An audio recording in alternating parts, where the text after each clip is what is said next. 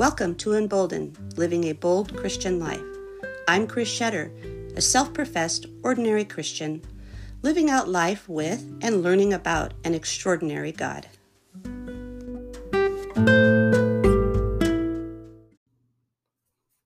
Hello, friends. Welcome to today's tiny yet mighty life lesson number eight. Seek deep and long lasting communion with other Christian believers and it comes from Philemon 1 6. I pray that your partnership, koinonia, with us in faith may be effective in deepening your understanding of every good thing we share for the sake of Christ. When I began my Christian journey, I didn't have any Christian friends. My parents weren't Christians either.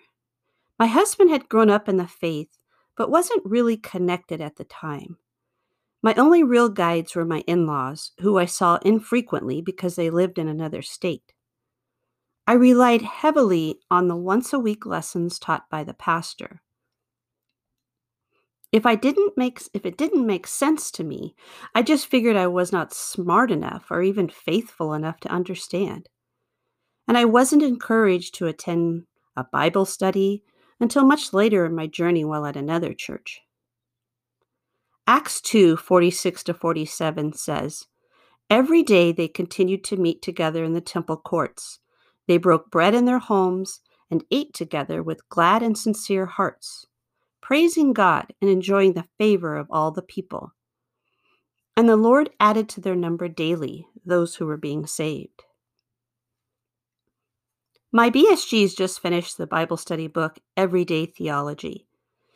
In the week study titled Church, we were asked to read the verse above and then talk about what makes a quote good church. What we all included was a type of fellowship that goes beyond just being friends. In various places of the Bible, the Greek word koinonia is used.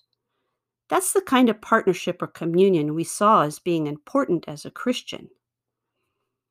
Strong's Concordance says koinonia means properly what is shared in common as the basis of fellowship.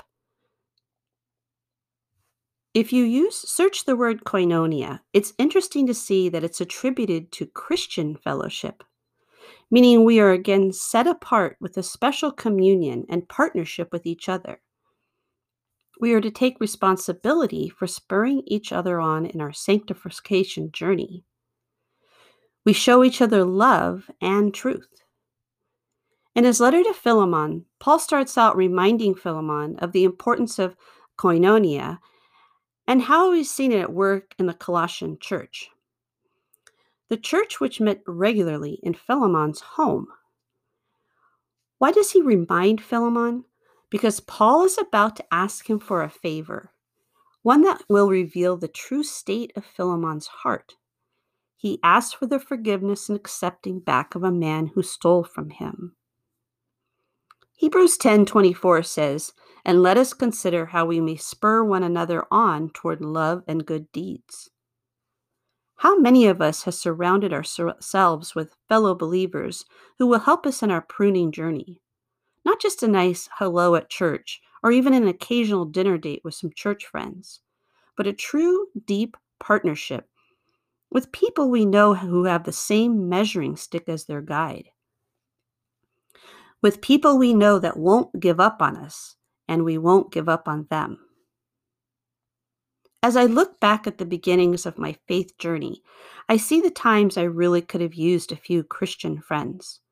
Instead, my circle helped me, even encouraged me, to live a life which God would not be pleased. And when I was truly in need, I was frequently abandoned. Remember that 1 Corinthians 15:33, do not be misled. Bad company corrupts good character. I had a friend in college that I saw almost every day because we had a lot of the same classes. We studied together and ate together. One day I came upon her at a grassy area on campus with some other students, and she was smoking a cigarette. I had never seen her smoke before. I asked her about it, and she said, Oh, yeah, when I'm around my friends from Spain, I smoke all the time. We have to admit that our friends and family have influence over us. So, in the choosing, as Christians, we are to be advi- we are advised by Jesus and the apostles to choose wisely.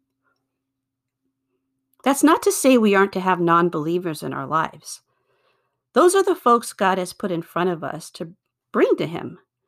But we should actively seek out koinonia with other believers. They are the ones with whom we should feel safe when we need to confess our sins. They are the ones who can help show grace and forgiveness.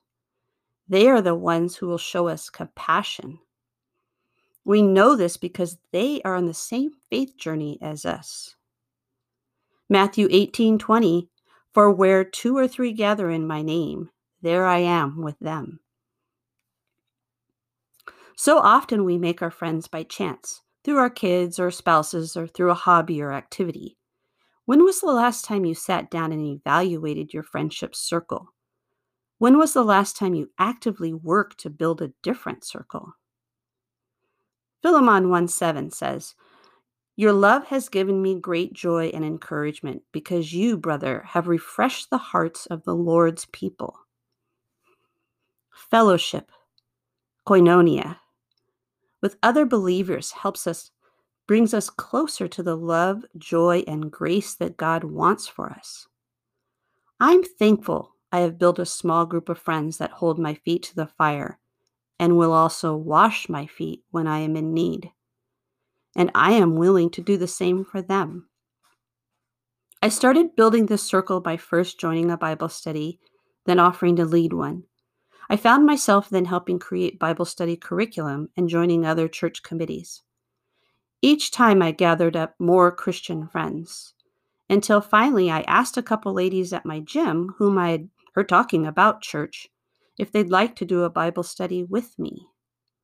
And so my BSGs, my Bible study girls, were formed. Each God directed step has taken me closer to koinonia, not only with fellow believers, but with the Holy Spirit. If you don't have fellow Christian friends, today is the day to pray that God will send you in the right direction. And when He opens the door, step through it. Have a great day.